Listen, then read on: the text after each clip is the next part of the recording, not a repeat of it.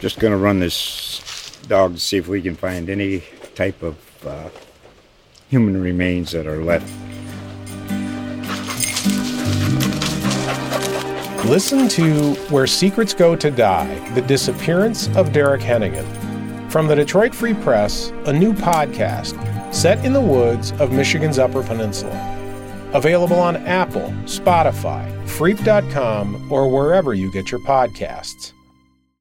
Pastini is Eugene's new Italian bistro at Oakway Center, dedicated to serving up two of life's greatest pleasures pasta and wine. Join them for classic favorites like spaghetti and meatballs, linguine with clams and sausage, and fettuccine alfredo paired with hand selected Pacific Northwest and Italian wines. Pastini. Eat pasta, drink wine.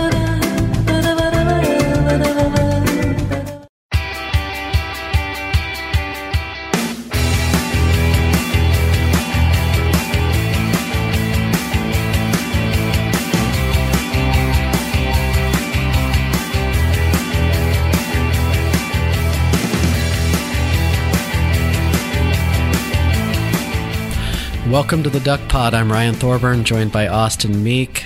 We are one week into Oregon Fall Camp 2018, two weeks to go. Uh, Austin, you were at uh, their media day last week, last Sunday, actually, when I, I was there as well. What are kind of your takeaways of, I guess, you know, Mario kind of unveiling his uh, philosophy for this year? You know, I thought it was interesting that Mario Cristobal uh, is not afraid to publicly uh, break with some of the old ways of doing things. You know, I, I thought it was his answer was kind of telling uh, when somebody asked him about the offensive line depth and the number of guys they played last year. You know, the the the stat was kind of staggering of how many snaps the starting offensive lineman played last year. Uh, and Mario Cristobal basically said, look, uh, that was something the head coach wanted to do, and I defer to the head coach. But now Mario Cristobal is the head coach, and he made it clear that he's going to be playing more guys on the offensive line because he wants to build some depth there.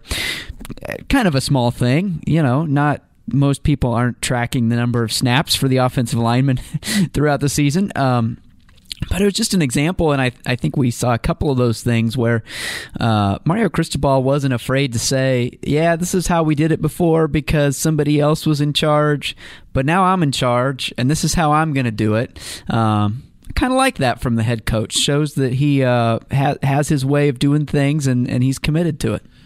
I think one of the fascinating things about Mario Cristobal as a head coach, and people have kind of been wondering about it for years, is what he would be like if he got an opportunity like this. As we all know, his resume, he was the head coach at Florida International before they basically had locker rooms and fields to play on and that sort of thing.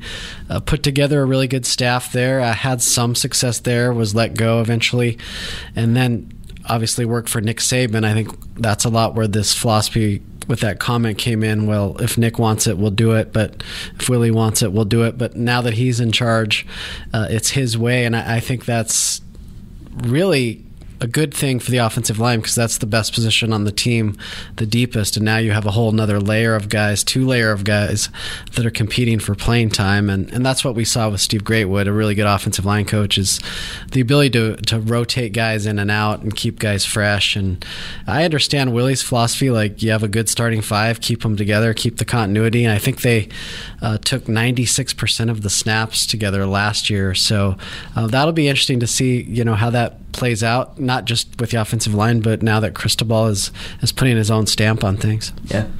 Well, the the takeaway I had from media day and the thing I wrote about the next day was just uh, trying to get a, a, handle on what the expectations are for Mario Cristobal's first season, and you know, sort of comparing um, the vibe around the program this time to uh, this time last year because you know, uh, on the surface it's kind of a similar situation you had a coaching transition you've got a new head coach but uh, the things you hear from mario cristobal are really different from the things we were hearing from willie taggart because you know, willie taggart went out of his way to talk about how bad the culture was, uh, how it was going to be a rebuilding project. It was not going to be this overnight turnaround. So there was a real effort by Willie Taggart to temper the expectations for the first season, and we're not hearing that at all with Mario Cristobal. It's full speed ahead.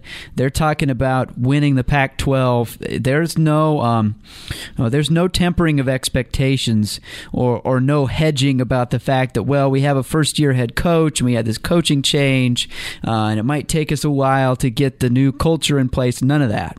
Um, and that you know you would expect that because this is in some ways a continuation of what they were doing last year, but in in other ways it's not. You know, like we were saying earlier, just because Mario Cristobal was the co-offensive coordinator for one year under Willie Taggart doesn't mean that he's just running Willie Taggart's program. He had no connection to Willie Taggart before last year, so the stuff that he's doing is his own, and there is a transition here. Uh, but there's not a sense from anybody that I've talked to that they think that because of this transition that they're going to have to take a step back or they're going to have to temper expectations somehow. It, I think they feel like they have a team that that can compete in the Pac-12 right away, and that's what they expect. Yeah, obviously retaining Jim Leavitt and having Justin Herbert changes everything. You can't say you're rebuilding when, you know, basically you have retained a, a guy who's head coaching material as your defensive coordinator, a guy who took Colorado from the basement to the South Division championship, and now Justin Herbert's being talked about as a possible number one pick in the NFL draft. In fact, I was talking to Chris Miller for a, a different story uh, this weekend. Uh, the former Duck, uh, I think he was a first round NFL draft pick. Well, he played in the NFL for a long time Played at for the quarterback. Falcons, right? Yeah, and he believes Justin Herbert will be the number one pick in next year's NFL draft, assuming he stays healthy. I'm not willing to go there yet. I actually think there's a good chance Justin would come back for his senior year just because he's in a very similar position, in my opinion, to uh, Marcus Mariota's redshirt sophomore year. Mm-hmm. Obviously, we think he's super talented. Obviously, we thought at that time Mariota was a Heisman candidate, but there were injuries that interrupted things, and the start numbers just weren't there. And I just think he's the kind of cerebral guy that's going to do the research and see that you know most Hall of Fame quarterbacks start you know over 30 games in college, that sort of thing. Now that's easy for me to say. I mean if you're really projected as the number one overall pick, it's hard to say no, even if you're not quite ready um, in terms of your age. But um, that's that's kind of raised the bar for Mario. I think having an elite quarterback, an elite defensive coordinator, and his position, offensive line, is in really good shape right now. Yeah, and you know, in the column, I I raised the question of if if not now, when? You know, I I think Mario Cristobal is going to be judged differently or on a different timeline maybe than a lot of head coaches are. For a lot of head coaches, the the timeline is the first year it's not it's not like a throwaway year, but there's some wiggle room built in there that if you lose some games you're not supposed to lose, they'll cut you some slack because you're a first year head coach. Second year, you ought to be hitting your stride. Third year is when typically you expect things to really click. That's the exact timeline Chris Petersen was on at Washington. Yeah, exactly. And that's the typical thing. But I don't think that I don't think that anybody's looking at Mario Cristobal that way. Because of what you just said, when you've got the potential number one pick playing quarterback, if they don't have a really good year this year, I think people are going to look at year th- look ahead to year three and say, where where is this thing going? It's almost like he's in year three right now Yeah. because of the quarterback situation, mm-hmm. where and also the schedule. I mean, they're going to be three and zero, and they have Stanford and Washington at home. Don't play USC. So right there, I mean, the schedule's never going to get easier than that, or set up like that. I think he's you know essentially where Petersen was, you know, year two, three right now because of Herbert. And next year, if Herbert were to come back, uh, they play Auburn first game, neutral site. That's what Washington does this year. The Pac-12 is Larry Scott is rooting so hard for Washington that first game. Uh, you know that could be Oregon next year. Yeah, and you know, I uh, I covered the University of Kansas, and so believe me, I know how even a bad team can somehow get you optimistic this time of year. yeah, I, I remember covering preseason camp with Kansas when Char- Charlie Weis was there.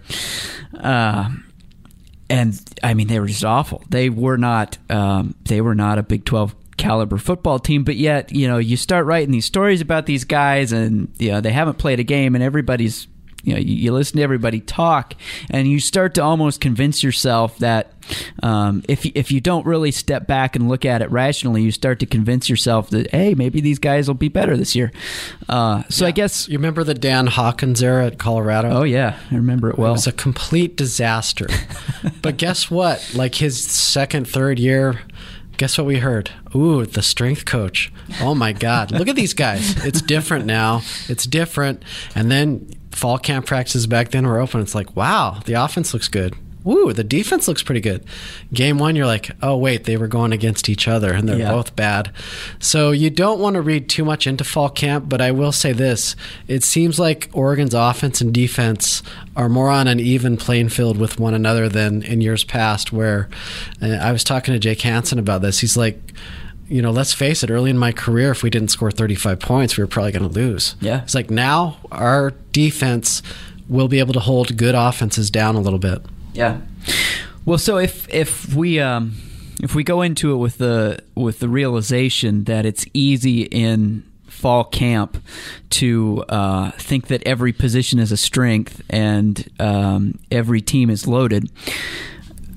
Realistically, if if Oregon is not um, is not as good as as maybe they they look right now. You know, if if there's a weakness, um, what do we think it is? If if this is if this ends up being like a six and six team, what do we what do we think the Achilles heel would be? Well, first of all, I haven't. Maybe this is the right number or not. I haven't looked it up. But if I were in Vegas, I would probably put their win total at eight and a half because of the schedule, mm-hmm. Herbert, all that stuff. And they won seven games last year, and Herbert was injured uh, for uh, the key stretch there. So I think they are an eight or nine win team for sure. But you know, again, Herbert needs to be Herbert. Um, the weakness, see, I could see a scenario where you see all the bluster with the the strength and conditioning. You know, they're bigger, they're stronger. Feld's a maniac. You know, it's all growing great. Recruiting, just crushing recruiting. There's so much social media. Oh, Oregon's back. This and that. The non-conference schedule is so bad. They're going to be averaging like 65, 70 points a game after that, right? They're going to be three so. and zero, oh, and they are going to be flying so high. And then guess who comes here? Stanford. Stanford. I could see a scenario you know, Mims is kind of pointing this out to me where is that a wake up call or do they carry that over and find a way to beat Stanford? I mean, I know Herbert wasn't out last year, but that was quite a difference, um, you know, even at the line of scrimmage. So uh, if they beat Stanford, the sky's the limit, but I think that's when the season really starts. Yeah, I think if if Oregon is not what we think they are right now, I think it probably is more likely to be on the offensive side of the ball. I'm I'm pretty confident that this defense uh, in the second year under Jim Leavitt is going to be at least what it was last year and probably better. It ought to be. They've got so many guys back. Um, if it if the defense doesn't take at least a small step forward, it's going to be a, a big surprise to me. But offensively, I'm not quite as sure what to expect because I just think there's more variables there. Even though you know we're talking about quarterback, potential number one pick, that covers up a lot of a lot of potential weaknesses. Uh, but you do have a new play caller, a new coordinator with Marcus Arroyo. Uh, you do have a new starting running back with Tony Brooks James. Um, we've seen what he can do in somewhat limited action in the past. You feel pretty confident about him, but still, it, it's a new role. Uh, and the receiving corps is one of the bigger question marks on the team.